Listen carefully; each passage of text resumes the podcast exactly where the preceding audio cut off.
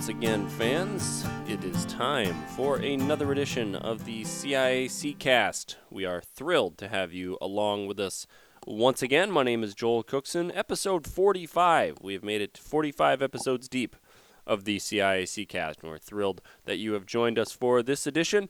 Got four guests coming up for you this week. We're going to talk a little postseason basketball with a few folks, and we're going to look back at the indoor track and field state open with a few championship coaches. So that's what we have coming up. This edition of the CIAC cast, really excited. I was convinced that uh, I was sticking to my every other week schedule, and then I look at the looked at the calendar and realized it had been two weeks since we had done one of these. So apparently, my brain is no longer functioning at peak levels. Some would argue that it's never been functioning at peak levels, but Regardless, we are back and we've got a lot of good conversation for you this week, getting into a very, very exciting time of year coming up this weekend. Lots of championship action, so we hope you will be uh, keeping tabs on all of that. Be sure to check out the CIAC cast, listen all the way through, and get yourself ready for some championship competition coming up this weekend. So, coming up on the show, we've got Henry Chisholm of the New Haven Register. He's going to talk a little girls basketball. Then we've got Dave Ruden of the RudenReport.com. He's going to check in with what's going on down in Fairfield County, particularly on the basketball courts as we head into the postseason time. And then we're going to talk to the championship coaches from this past weekend's indoor track and field state open Corey Bernier of Tolland High School and Gary Moore from Hillhouse. Their girls and boys teams, respectively, won their state open titles this past weekend. So we're going to talk to both of those coaches as well. So a lot of good things on tap for this edition of the CIAC cast. Once again, thrilled that you have decided to spend a little time with us today as always appreciative of every download and listen and click that we get so we thank you for list checking in with us before we get to things you might have missed as always we're going to send you a little message from our good friends at the department of connecticut department of transportation and that is that drunk driving continues to take a terrible toll on the nation claiming almost 10,000 lives each year. In 2011 alone, there were 9,878 fatalities on Americans' highways in which drunk drivers or motorcycle riders were involved. This works out to about an average of one fatality every 53 minutes. Athletes, fans, families, please always designate a sober driver to stay safe on the road. You got these weekend games coming up. We understand sometimes it's a Friday night. You want to be able to uh, enjoy a drink or two before heading out or coming back from the, uh, a competition. Maybe go out to dinner after a game. Please designate a sober driver. Not worth risking lives out there, including your own. So we certainly support that message from the Connecticut Department of Transportation. Let's talk a little things you might have missed on CIACSports.com. First of all, this past Wednesday, the girls basketball championship brackets and the girls gymnastics pairings and uh, qualifiers were posted for the gymnastics championships coming up this weekend. So lots of good stuff. Be sure to check out Tournament Central. I p- talk about it every time, every season once we get to this time of the year, and it's the place to get all of the latest information on tournament pairings, brackets, results, schedules, updates, cancellations, postponements, rosters, past year results, everything you could possibly want on CIAC championships. Be sure to check it out at Tournament Central. Included in that, always talk about on the right side of the Tournament Central page, there is a stay up to date info on CIAC tournament information. You can sign up for email or text alerts about a specific sport, about any sport. You can get the results as soon as they're posted that way. You can get emails and texts if games have been postponed. It's a great thing to do, particularly for the winter season, when, as we know, the winter weather that has been thwarting us for the past uh, few weeks is uh, particularly um, challenging. So be sure to check that out and get updates when there are postponements. So, as always, Tournament Central, a great place to be and to get all of the relevant information that you need. Also, of course, our CIAC Sports Twitter account at CIAC Sports. That's a great place to also get updated information. You will see lots of results and posts and information there as well. Back on CIACSports.com, had a post that uh, came from our friends at the NFHS, the National Federation of State High School Associations It's an essay on why we play, the purpose of education based athletics. So, hope that you'll take some time to read that. Really, an interesting perspective on uh, on what it is we're trying to accomplish here with, with high school athletics. Obviously, at this time of year, it's easy to get caught up in the championships and the wins and the losses, but uh, obviously, we're trying to do things a little bit bigger than just that as part of the National Federation and as an association here in Connecticut. We've also got the linked up Winter Championships post that will be updated throughout the winter. So far, we've had champion divisional championships in wrestling and divisional and open championships in indoor track and field. That will continue to be updated throughout the winter. We'll add a few more to it as we get divisional gymnastics championships coming up this weekend as well as the Open Championships in wrestling. So, some more stories that will be added to that. You can just bookmark it and check back uh, every time, every weekend after a championship is uh, completed. We'll have the story from the local uh, media outlet covering that particular team as they look into their championship weekend. We've got available on the CIACSports.com Run to the Sun. The tickets for the Mohegan Sun basketball finals are available. You can buy them online be sure to go through the links on the CIAC Sports website. That's how you will not pay any surcharges, no additional fees, no surcharges if you go through the link on CIACSports.com. Obviously, we don't know what schools will be playing in which uh, brackets or at which uh, time session this at this point. But if you want to check out the whole tournament, or you just know you want to go to that Saturday night session, that Sunday afternoon session, you can get your tickets now or why not? You know, it's thirty dollars for uh, for eight basketball championship games. That's a pretty good investment. You can just hang out all weekend at Mohegan Sun and t- catch a lot of great basketball. So hopefully, folks will do that as well. And as always, uh, this time of year, if you look at CIACSports.com on the right side, we have links to all of the upcoming events on the NFHS network, and that includes a lot of things this coming weekend. We've got the dance championships taking place on Saturday at the at Hamden High School. You can can watch those on the NFHS network. The wrestling finals, the Open will be available. The finals of the State Championship Open will be available. The gymnastics coming up in a couple weeks will be available. The NFHS CIAC uh, Bowling Invitational will also should be available on the NFHS network this weekend. So a lot of great action available on the NFHS network. Buy yourself a, a monthly pass, and that'll carry you all the way through to the end of the basketball finals, which will end hockey finals and swimming finals as well. Lots of great stuff that will be available there. So I've rambled on long enough. That's things you might have missed on CIACSports.com. Hope you will avail yourself to the website, make use of all of the good stuff we have for you there. But now, let's move along to our guests. We are very happy to bring in Henry Chisholm from the New Haven Register. He's going to help us break down the CIAC girls basketball tournaments. It is nearly time for the CIAC girls basketball tournament, and so we wanted to reach out to Henry Chisholm of the New Haven Register and Game Time CT to get a little perspective on what we're going to be seeing over the next few weeks and also recap what we have seen so far in the uh, Connecticut girls basketball high school season. So, Henry, thanks for being with us. Thanks for having me. Always good to chat with you. And this time of year, it's going to be a lot of fun. So, uh, I, I just want to start off here before we start looking ahead to uh, the brackets and the pairings, which came out earlier this week. Wanted to to look back on the regular season and then some of these uh, league championships that I know you've been covering very closely to kind of get a sense of what the regular season has been about. We haven't done much girls basketball coverage here on the podcast, so wanted to just kind of ask you uh, to start off just a few teams that maybe have impressed you the most during the regular season this year.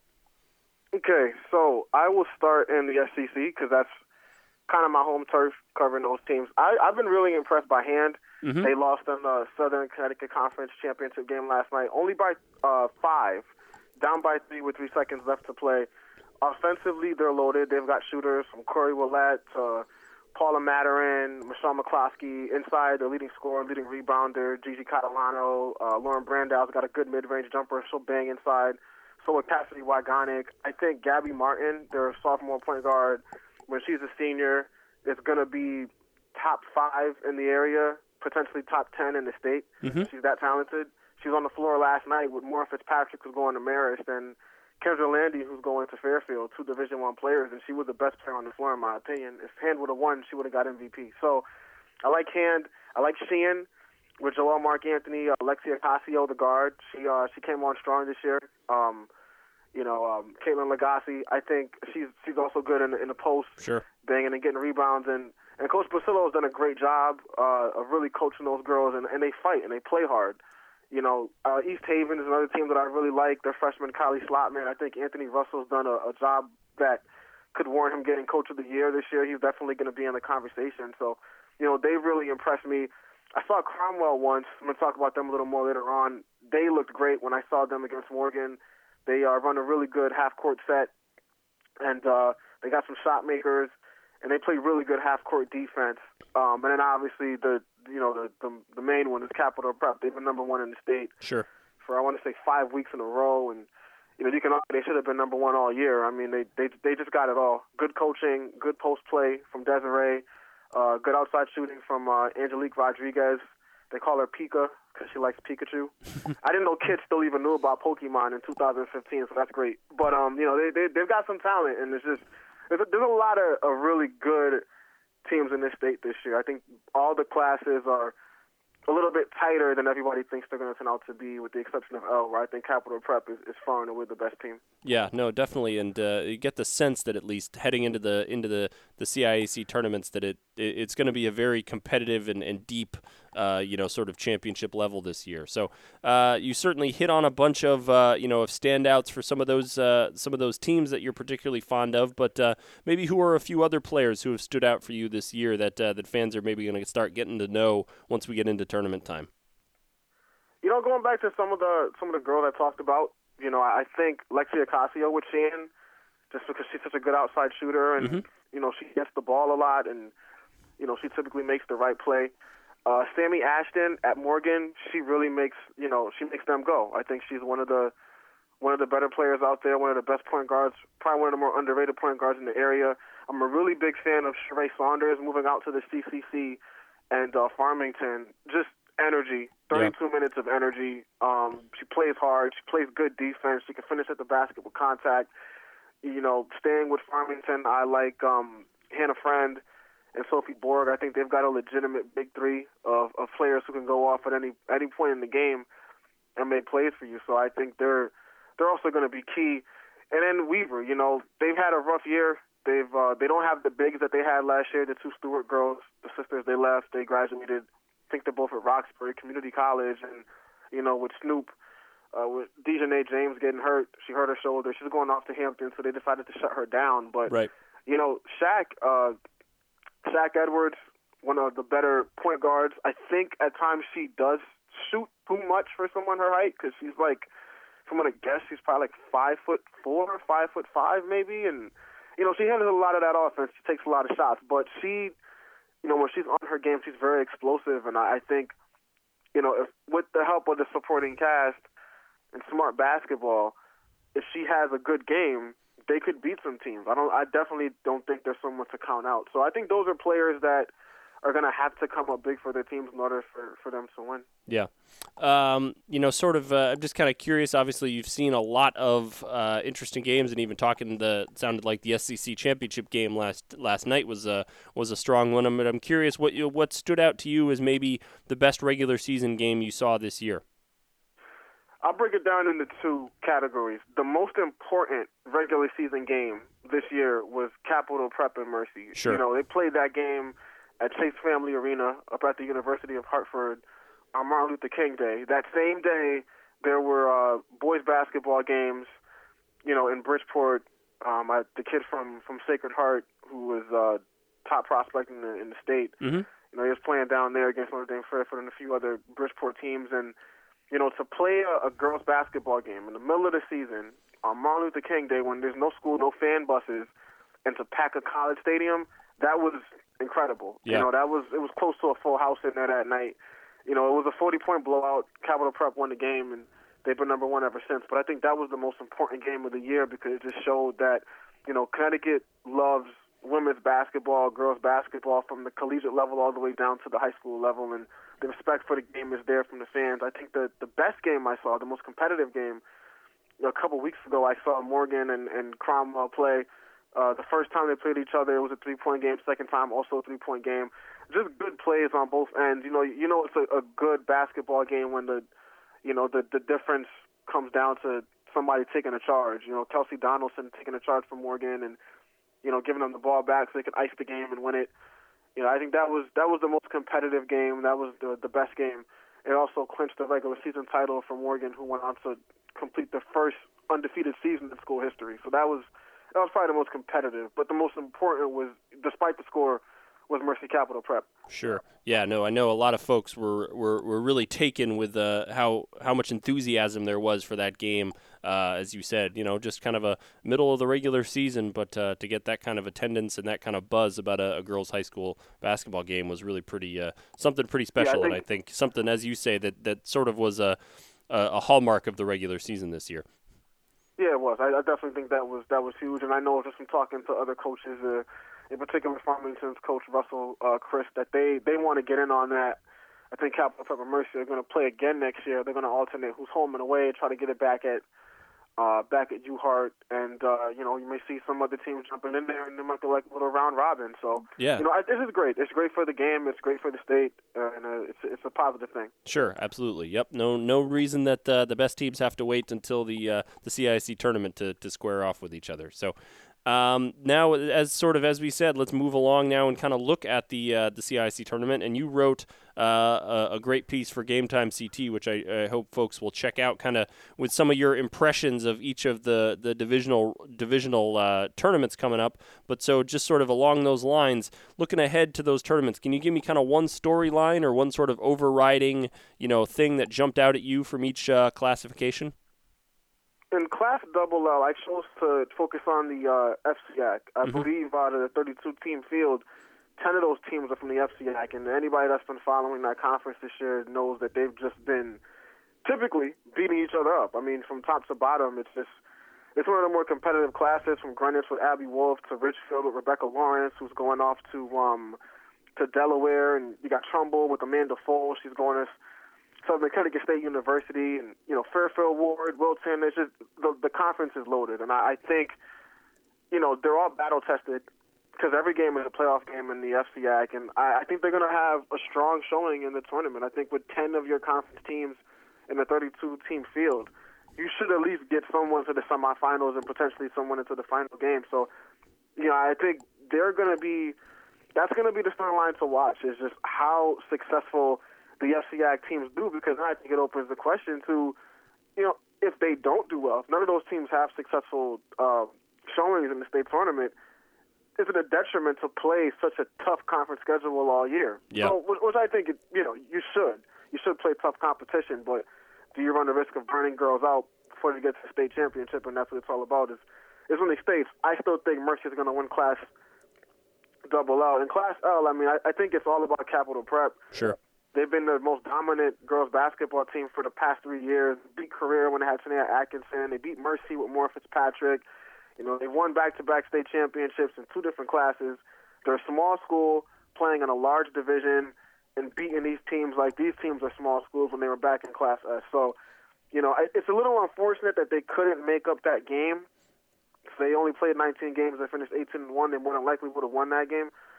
So now they're the four seed, and you know teams like Hand, who I mentioned earlier, who had a really good year, probably isn't going to get too far once they get to the quarterfinals, if they get to the quarterfinals, and end up playing against Capital Prep. And with them also being the four seed, everybody wanted to see them play Farmington, right. who's the one seed.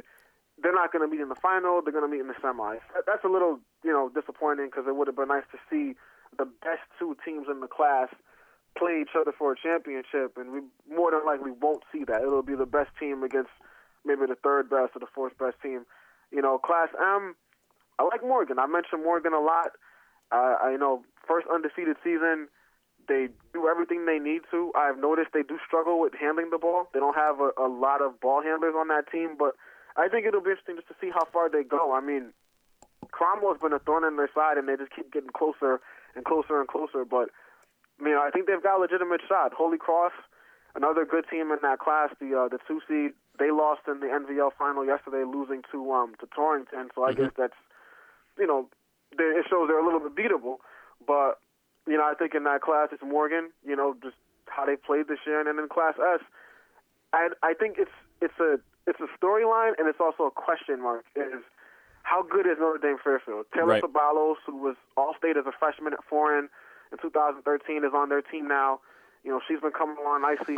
I want to say she missed 14 games last year. She played the first four or six games, and then sat the rest of the year out with an injury. And you know, she's been coming along nicely for them. They've been performing well.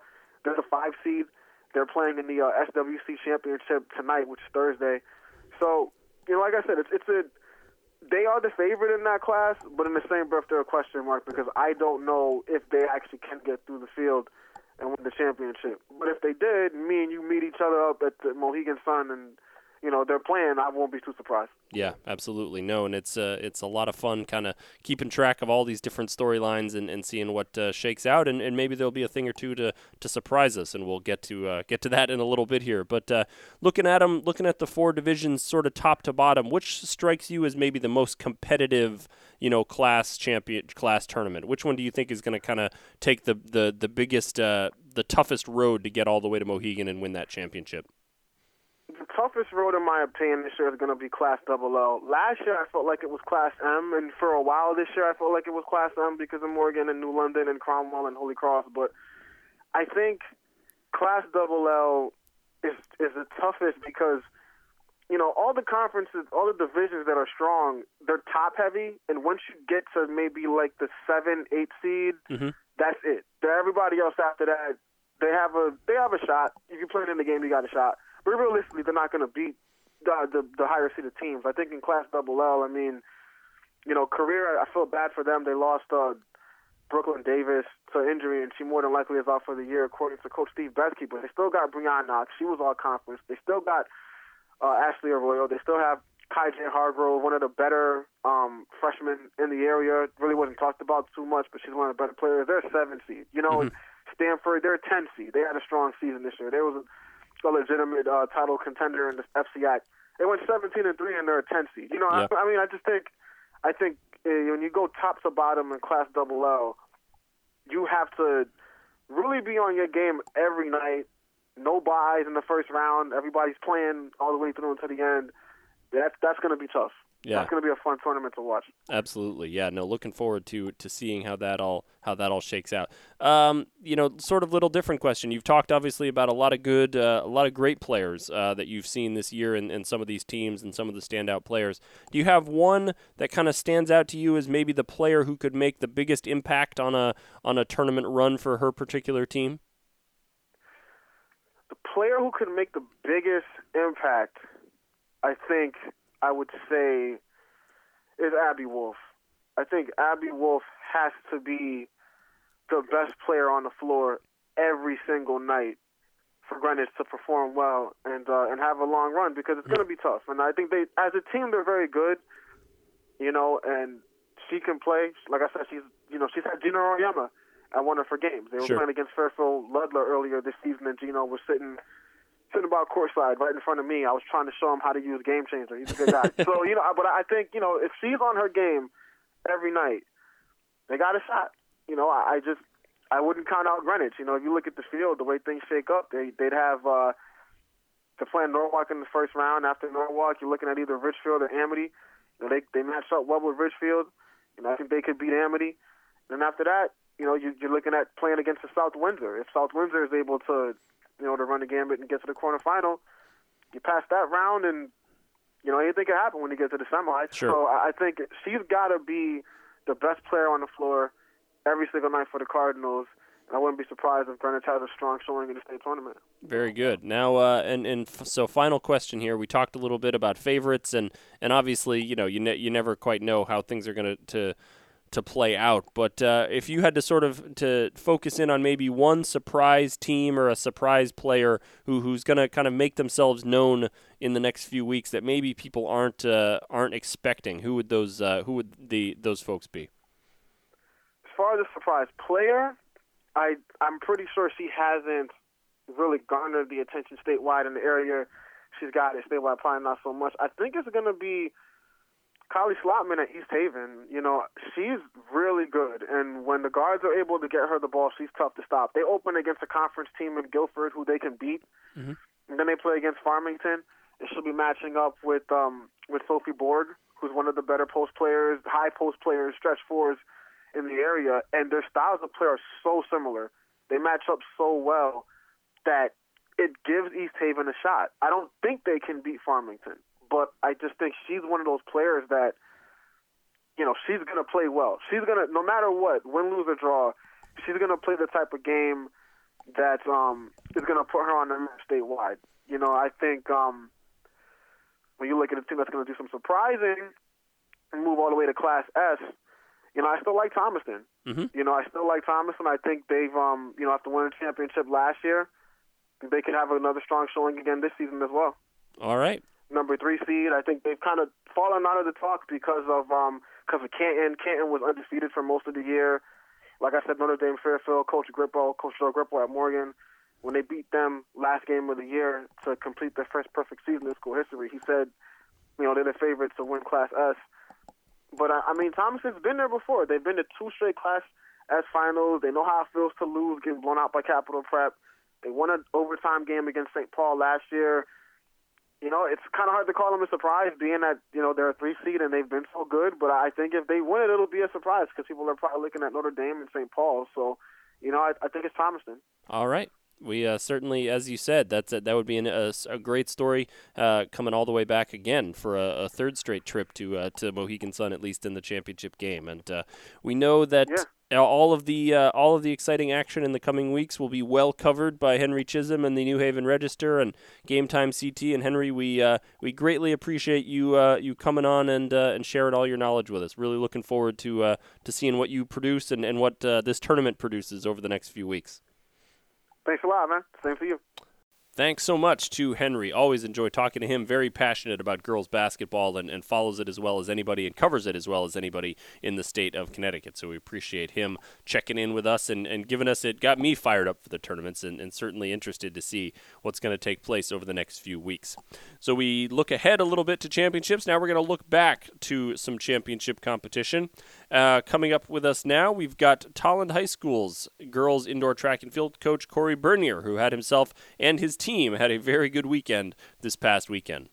This past weekend, the Tolland girls earned the CIAC Open Track and Field Indoor Championship, and their coach, Corey Bernier, is on the phone with us now. We're going to talk a little bit about that championship uh, performance from Tolland. Coach, thanks for being with us.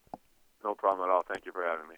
So we've uh, was looking at it here, and obviously, you know, Tolland has been a, a successful program. You guys have had some strong years, um, particularly, it, you know, with some cross country success and some outdoor track success. But uh, it's been a little sort of maybe slower, kind of breaking through an indoor track. You did have a divisional title last year, and then again the divisional title this year. But I'm curious, sort of, what you see as the the kind of difference that has been made uh, recently, and sort of finally kind of breaking through and earning that open title this year uh, for Tolland High School?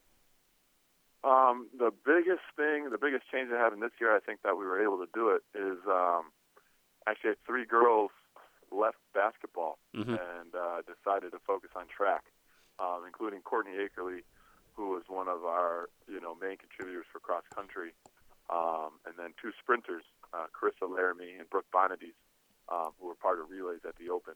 Um, I think that that's one of the biggest changes, um, and, and that you know gave us a huge boost. Sure. Uh, going going into the indoor season this year, you know, instead of having to wait to see them in the spring, right? We got we got to have them uh, this winter. Yeah, absolutely, and uh, and certainly the, the depth is uh, is greatly uh, impactful in, in indoor track and outdoor track.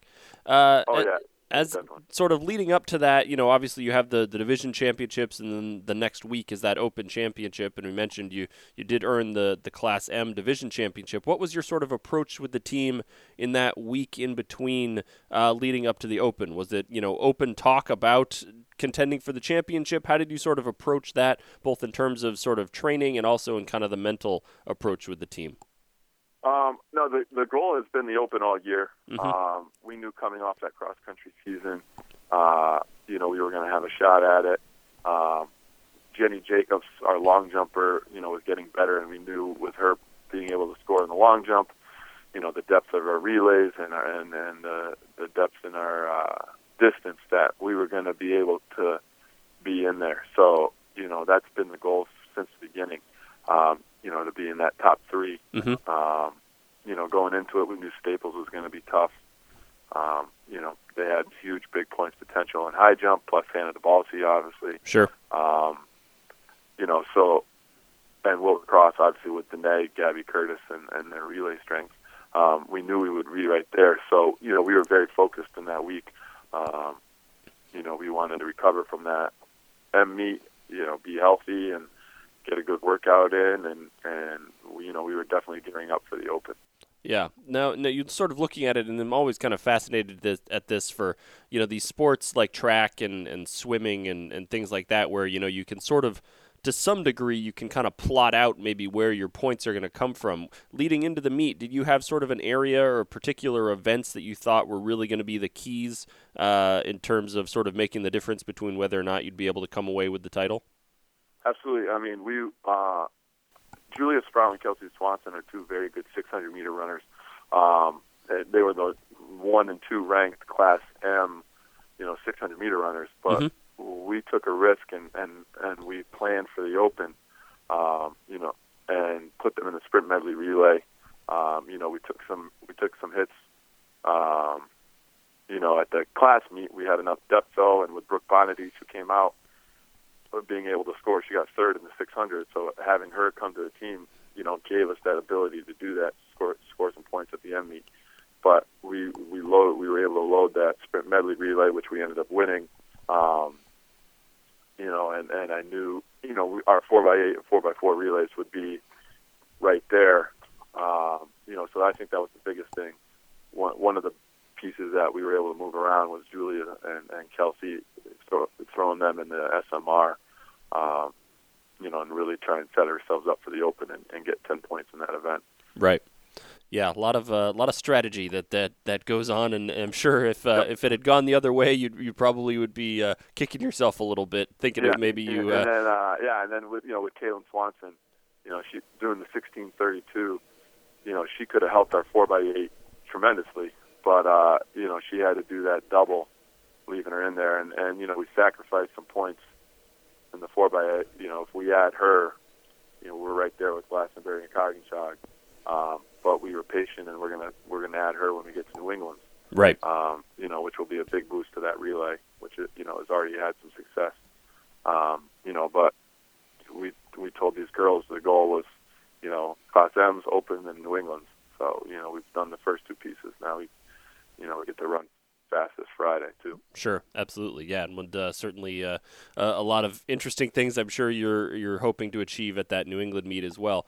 Um, when we you sort of look at it, at what point uh, during that championship meet on? I know it uh, it kind of came down to, to obviously the, the conclusion of the meet, but was there a point during the meet where you started to feel like things were, were breaking in your favor a little bit? Uh, the biggest break in our favor, uh, you know, unfortunately for them, was uh, Staples. Their their high jumpers. Just you know, field events can be tough. Mm-hmm. High jump can be a, a tricky event at times, and you know they have a girl that's gone five six, and they had a girl that's gone five five, so they had potential to go one two. You know, in that event if they were on, and uh, you know, they they didn't have you know their best day. Um, you know, you say that, and it's, they're, they're still sending two girls to New England in that sure. event. Yeah. Um, but uh, you know, they came in five six, and and that really opened the door for us. Um, you know, we won the sprint med, they won five six in the high jump, and, and that that was kind of our opening there. Um, after that sprint med, we only had uh, 32 and four by four left, and I, you know, I said we needed at least 10 points, you know, in the 32, and that's what we got. You know, Kaylin got second, uh, Courtney Akeley got got fifth. Um, you know, so going into that, that gave us a cushion knowing that Wilbur Cross could still win the 4x4, but we could still get enough points to, to get the win. Right. And obviously, uh, for, for those who checked out, uh, hopefully they checked out our, our linked up in the championship story in the Hartford Courant. Uh, I, I, know there was a little bit of tension even after the conclusion of the 4x4 as they sort of tried to figure out uh, some issues with a possible disqualification. What was going through your mind as, as all that was sort of being sorted out after the, the conclusion of that 4x4 race? Uh, it was the most nerve-wracking two minutes I've had as a as a track coach, wait, waiting to find out what exactly happened. I didn't see it. You know, I, I when it was going on, I heard some people say they thought they, that our girl cut the other girl off. Mm-hmm. You know, then there was people saying no, it was incidental. There was, you know, no one. Everybody thought they had a view, but no one was really sure when it came down to it. You know what had happened, and uh, you know, so you know, I knew there was had to be contact for her to drop the baton. And as soon as the race ended, I see the official walking over, you know, to, towards the finish line. So right. in my head, I, I'm panicking and trying to figure out. I was, uh, you know, I just spent two minutes, those two minutes, trying to figure out how to tell my team we might have just lost right. because of a disqualification. And the girl involved, Kelsey Swanson, you know, captain of our team, and you know, one of our most experienced runners there is. So she's she she knew something happened, and she's thinking she she cost us a championship. So you know she's stressed out like crazy, and uh, you know I was just crossing my fingers, and you know they they met and they just said no, it was incidental. She didn't you know she didn't cut her off, she didn't anything. It just it just happened. The, the girl with the Windsor baton, you know, caught that you know my girl's arm was coming back, the Windsor right. girl's arm was going forward, just made a little contact, and you know, it's one of those unfortunate things that happen. Um, you know, you never want to see that, and I have close ties with the Windsor coaches, being from the same league. Uh, you know, and I always want to see them do well. Uh, but it's just one of those things that happen sometimes. Yeah, no, and, uh, and, and, it, and it came out in her favor. yeah, obviously, and as you said, I'm sure a very uh, a very stressful few minutes as uh, as that was Oh, all getting getting sorted out. So Absolutely. as you sort of now, obviously, you know, you as you mentioned, your season's not over. You're still heading out to the New England uh, New England meet this weekend, uh, braving the the Boston snow. But uh, just kind of curious, sort of now that the at least the state competition is over, looking back, sort of what what's going to be kind of your big takeaway and, and kind of memory from uh, from this, you know, Tolland earning the the state open championship. You know, as a as a Class M school, um, you know, we we knew winning an open was going to be tough. We knew we had a small window. You know, M schools don't necessarily have a big window to to win that championship, and we knew this was a year to go for it. And the girls bought in from the beginning. You know, the, I, I, I tell them all the time the hardest thing about setting a goal, it, you know, is is setting a high goal and failing. Mm-hmm. You know, but we're you know never going to get there unless you go all in. And these girls were brave enough to to go after it and and, and put themselves out there. And uh, you know, this year they were lucky enough for and worked hard enough for it to go their way. Um, you know, so I'm, I'm I'm proud of them for that, and uh, you know, it was, it was an exciting thing for our program. Absolutely, and certainly was uh, an exciting meet all the way around, and an exciting season of uh, of indoor track and field. So we say uh, congratulations once again to uh, to Corey Bernier and his athletes from Tolland High School, and uh, and thanks very much for being with us, and good luck at the New England Championships this weekend. We'll certainly be keeping an eye on that and and pulling for for your team and for all of the Connecticut performers there this weekend.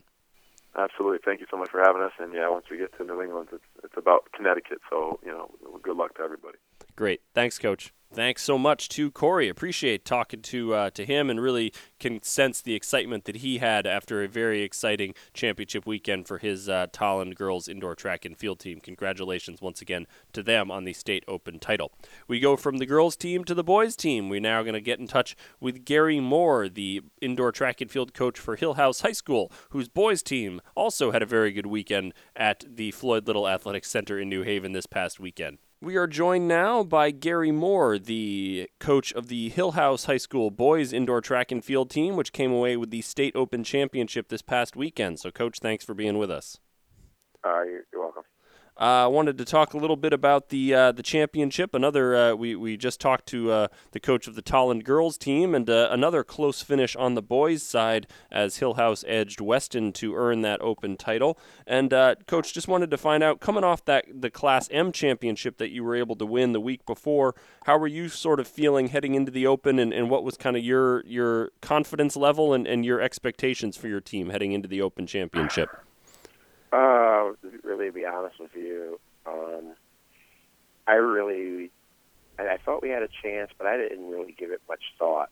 You know, I'm not one to sit down and try to crunch numbers or see what we'll do if we do this and do that. I just, I, since I've been doing this for so long, I just pretty much, I'm at the point where I just tell the kids, listen, if we go out there and we're consistent and we do the things we've been doing, we'll, we'll have great results Mm-hmm. If people don't show up that day and, and, and do the things that they've been doing, it could be it, it could turn out not to be a, good day. Right. You know, so I'm just about consistency and the kids performing when it's time to perform. So, but I really didn't come in, you know, hey, we got a chance, or you know, I, oh, I think I think we'll do well. you know, and uh, because you never know with with with, with the kids. Sure. Uh, you know, you know, was, there's been times when I thought we had it and it would be uh, we were favored, and things didn't work out that way. So I've learned through the years to just hey, I don't put too much into into it, and just say hey, you know, if it works out, it works out. If it doesn't, it doesn't. Yeah. Yeah.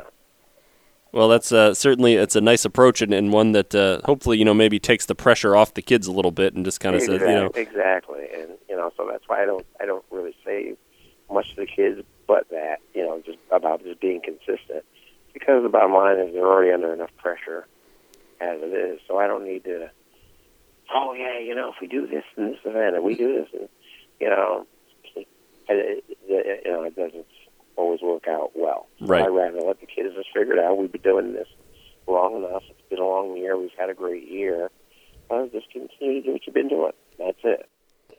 Absolutely, and it uh, it certainly worked out well for you uh, this weekend. How about sort of during the meet? When did kind of that you know you're you're obviously taking a look at the results and you're seeing things as they come in. When did you start sort of feeling like okay maybe this is the is going to be a day that's going to end up with us uh, holding the championship trophy?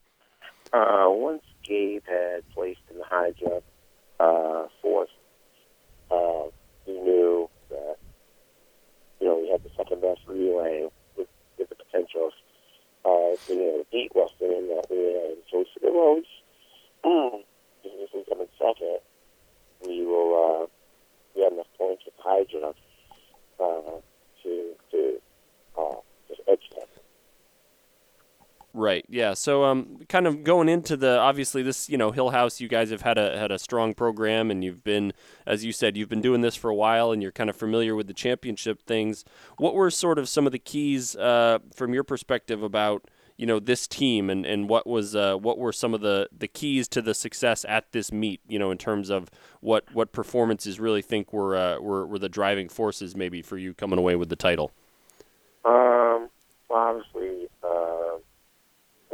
one of the, I think one of events I think was, was hurdles with Sean Fletcher because I I really didn't think he was going to win that event because the kid who was ranked number one had better times than him all year long. So um, I thought in that event that was uh, that was a little surprising Mm-hmm. that he was able to win that uh, win that event. Um, I also think, you know, as far as them winning the championship, I think they were just really clean this year, really focused on what they needed to do as, as a group.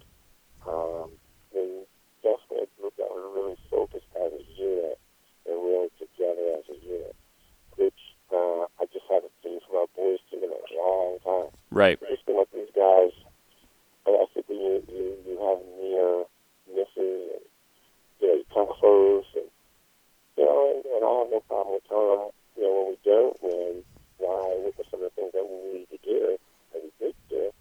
I think we really honed in on that and really held each other accountable for everything to make sure, you know, that they were able to turn this thing off. So that was probably the thing I was most impressed with with them. Now, it, it did take a lot of, on my part to just to keep uh, uh, reminding them the things they needed to do. They reminded each other of what they needed to do. And that, that was really, uh, really great. That made this group pretty uh, unique. Yeah. So you, sort of answered a little bit answered my next question, but just sort of that's all right. Um, so you, uh, I guess you know, obviously, as I said, it's been a little while since Hillhouse has won the Open title. You've had some division championships uh, in in that in that time, but uh, so that is that was that sort of the thing that stood out to you in terms of what made this particular team special and helped earn them that uh, that Open championship. yeah, yeah, yeah uh, most definitely. Yeah. So how about sort of for your you know perspective looking at it how how do you think you're gonna you know kind of looking back what do you think you're gonna remember and sort of be your your big takeaways from this season as the as the coach Um, pretty much like that. So pretty much the example I think that they set as far as uh, keeping each other up to a high standard in practice. You know, guys aren't doing need to do. Guys just hey, we got to do this. You know, doing it, encouraging, and get on each other about keeping that standard. That hey, things that we have to do. And so I've always used that as an example with my girls program that you know, who's always been, you know, always been, been a very, very good team. And this Mhm. year,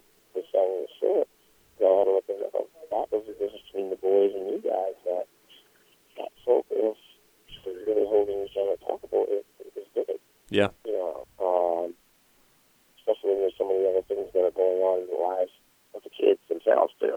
Yep. That can pull them away. So, uh, especially you know, to being in the city, there's always something going on. You know, so I think that was the biggest thing that I'll take away from it. Like I said, the, the, the focus on their part as uh, young man uh, and understanding what they needed to do and what they need to everybody to be successful on the team.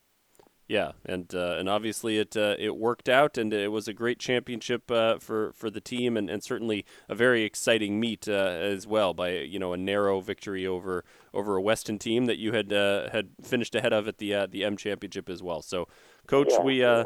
We, uh, we appreciate you just taking a few minutes to, t- to talk with us. I know you're probably uh, going to be heading out and taking some athletes to the New England Championships this weekend as well. So uh, yeah, that's the sophomore team kids that are all excited. So that'll be uh, we'll certainly be pulling for uh, for your crew there as well, and all the Connecticut competitors. And uh, and congratulations on a very successful uh, indoor season. And I'm sure it will uh, we'll be looking at some of these uh, performances again at the outdoor season once once all this snow mo- melts away. We'll we'll have some excellent outdoor performances as well. So congratulations on a on a great season.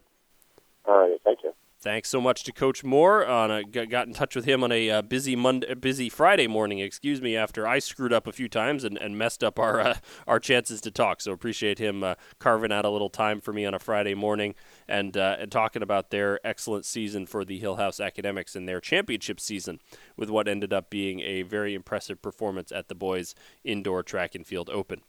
We wrap things up this week with one of our regular uh, guests to the CIAC cast, Dave Ruden of the RudenReport.com. He's going to offer some perspective on what's happening down in Fairfield County, particularly on the basketball courts as we head into championship season.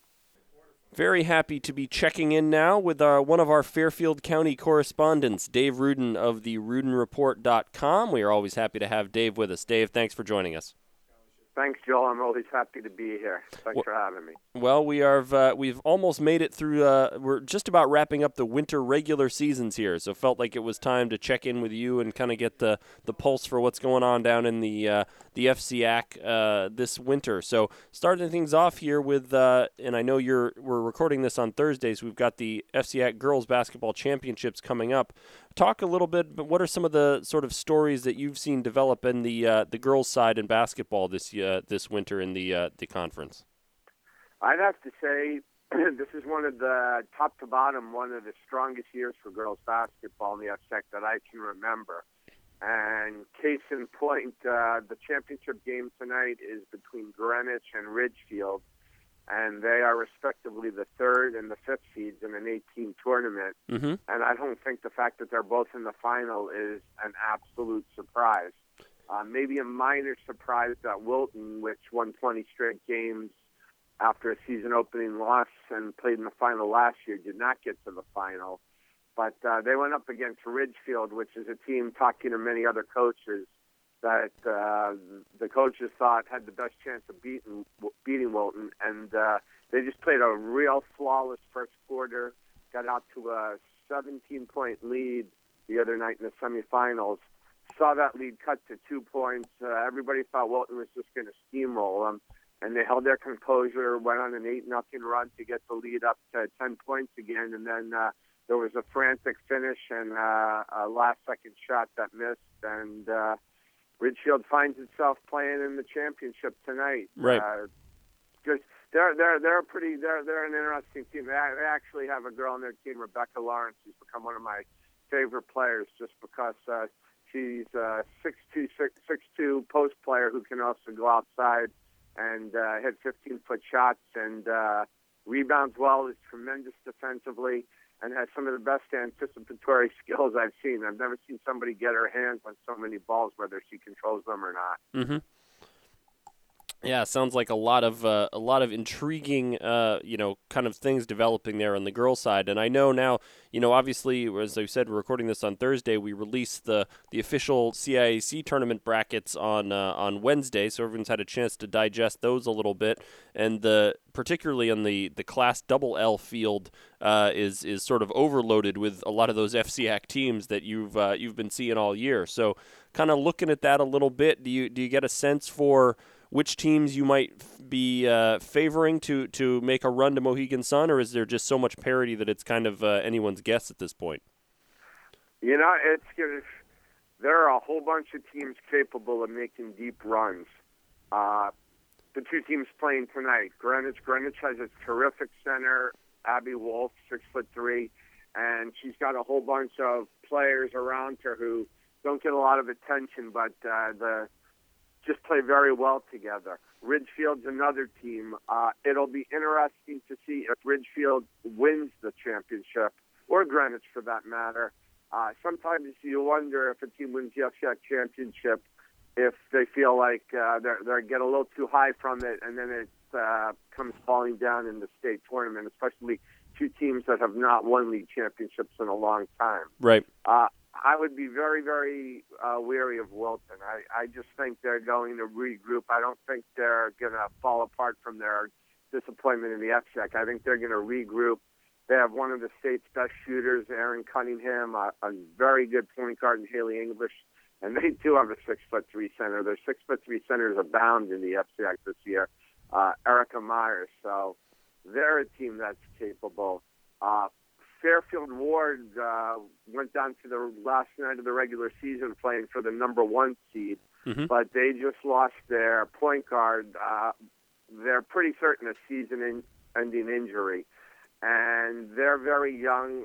I have a feeling they may peter out. I, I would have said that they may be just on their talent. Their talent would overcome their a lack of experience but without their point guard, they may be in some trouble right now. Right.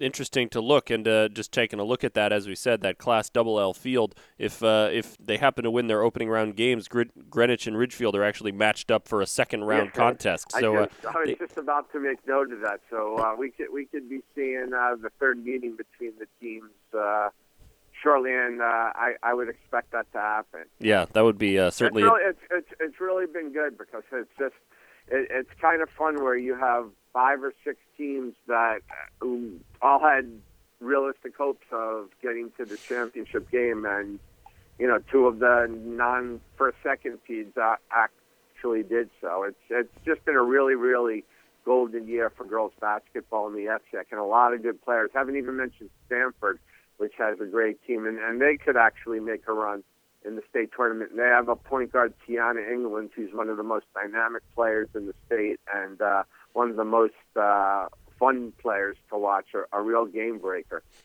sort of uh, along those lines, do you have anything, any any team that sort of, you know, obviously you mentioned some of the the strong teams and the teams that are you know have progressed uh, in the the cla- the conference championship tournament. Any sort of under the radar teams maybe that you think could could surprise some people on the girls basketball side?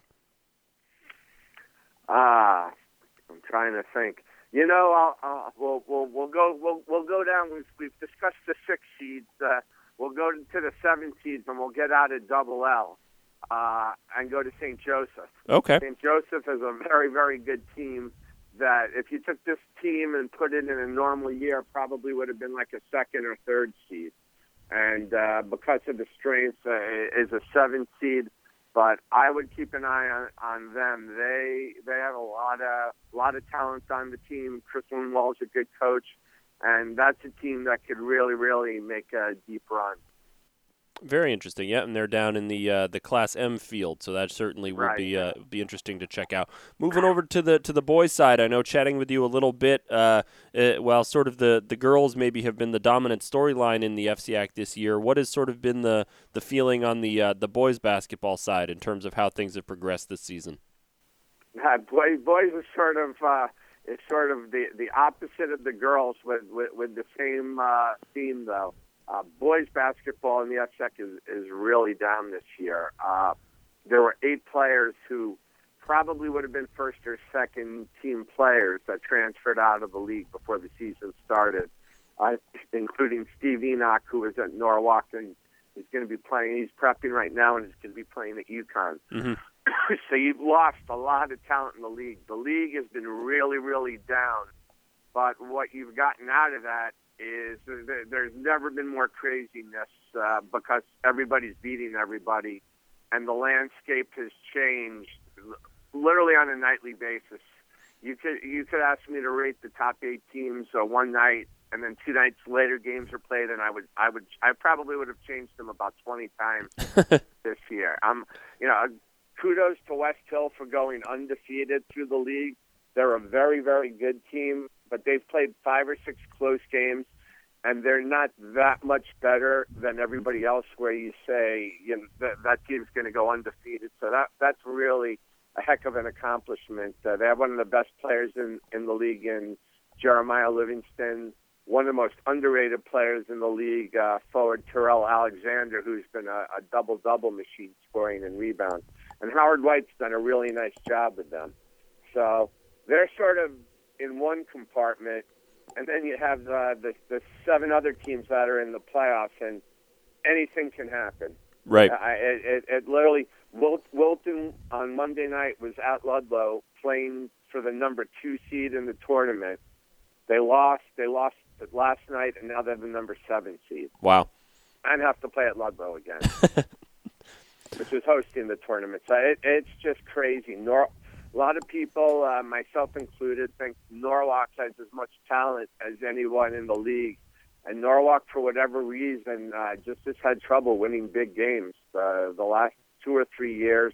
They have one of the most dominant players in Roy Kane, and they're they're the they're a team I would want to avoid because if they wake up and play up to their potential, uh, no reason why they can't win the championship. Sure. Yeah. No, that certainly uh, adds an ele- uh, adds an interesting element when the uh, the, the the conference tournaments and uh, are are so up for grabs. So, sort of leading into that, obviously, you said it hasn't been maybe a, a typical year in terms of strength. Are do any of these teams uh, strike your fancy as teams that could uh, be factors once we get into CIAC tournament time? You know, I I would be surprised if anybody ends up at Mohegan Sun. I just don't. I I've talked to a couple of people who see basketball statewide, and they've told me they think that the state is down, but that the FCIAC is is down a little bit more than the state is. Uh, certainly, Westhill number one is going to have the best chance. Uh, it'll be interesting to see how they do in in the tournament. Mm-hmm. Are they going to win and go through the regular season undefeated, a conference season undefeated, and how that will affect them then going to the state tournament, or, or if they should get really stunned and be forced to regroup. Norwalk again, you know, do, do they wake up or not? If, right. if they wake up, then they're a team that could be a real threat. Uh, I'll go to I'll go to Wilton. Wilton has done really well. Joel Geriak's done a, a great job. Uh, this is his third year at Wilton, and they've been a, a darling in the tournament the last two years. Uh, you know, they're not really a sleeper per se, even though they're the seventh seed right now. But they have a really good guard in Matt Schifrin. Uh, they're a team that moves the ball up the court real quickly. Lots of three-point shots. They're they're definitely, if if you're a fan, they're probably the most entertaining team sure to watch, and they live and die by the three. Uh, they put several games together uh, when when they're dependent on three-point shots and, and make a deep run?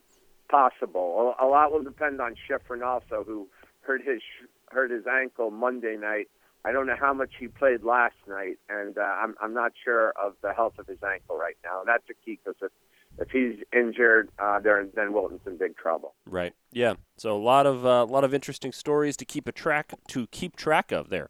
Uh, as as we head into the tournament. So, Dave, anything else that's sort of uh, an overriding theme or, or interesting uh, kind of thing that uh, that fans uh, should know about uh, what's been going on down in your neck of the woods this winter season? Anything else that kind of jumps out at you? You know what? It's just it's been another another glory season for the FCIAC. Uh, their, their hockey teams are, are boys and girls are doing very well mm-hmm. and should be very competitive in, in state playoffs and have chance to, to bring home some titles. Uh, this remains uh, has just been a golden era for track the last five or six years. Uh, those te- teams are uh, teams around here are doing very well, and uh, a lot of uh, outstanding individual performances, including Hannah DeBalsi, who just uh, keeps going and going and going for Staples and Alex Ostberg at Darien. Sure. Wrestling, uh, Danbury and, and Fairfield Warde having great seasons, and be interesting to see how they make out at New England. Uh, you know what? It, it, it's just been it, it's a fun league to cover. I, I, I enjoy my job. I, I enjoy uh, I enjoy getting up in the morning and always uh, have stories to work on. I'm never saying what am I going to do now. So uh, I owe a lot to the FCIAC for the Ruden Report being in existence.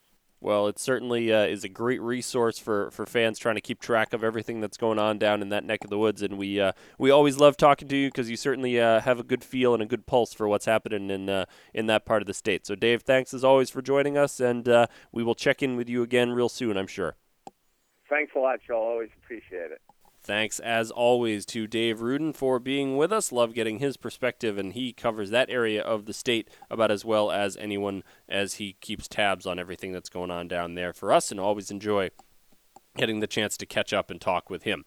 So that is going to do it for the CIAC cast. We thank Dave Ruden, we thank Gary Moore, we thank Corey Bernier, and we thank Henry Chisholm, all for being with us this week. It is an exciting time of year, a busy time of year. We will try to get back onto our every other week schedule. As I said, I thought I was on that schedule and somehow lost track of an entire week. Not entirely sure how that took place, but we won't ask questions about it. Either way, we hopefully will be back in uh, in two weeks with another edition of the CIAC cast. Lots of championship action. Be sure to check out CIACSports.com, Tournament Central. Sign up for tournament updates. Follow us on Twitter at CIAC Sports. Buy a subscription to the NFHS network for the month and watch all kinds of championship action coming up in the next few weeks. It's going to be a very busy, very exciting time of year, and we're thrilled to be able to be a part of it with you, and we're thrilled that you decided to join us for this edition of the CIAC cast. So, once again, I am Joel Cookson. We are happy to have you along with us. Thanks for listening, and hope you will join us again in a few weeks for the latest edition of the CIAC cast.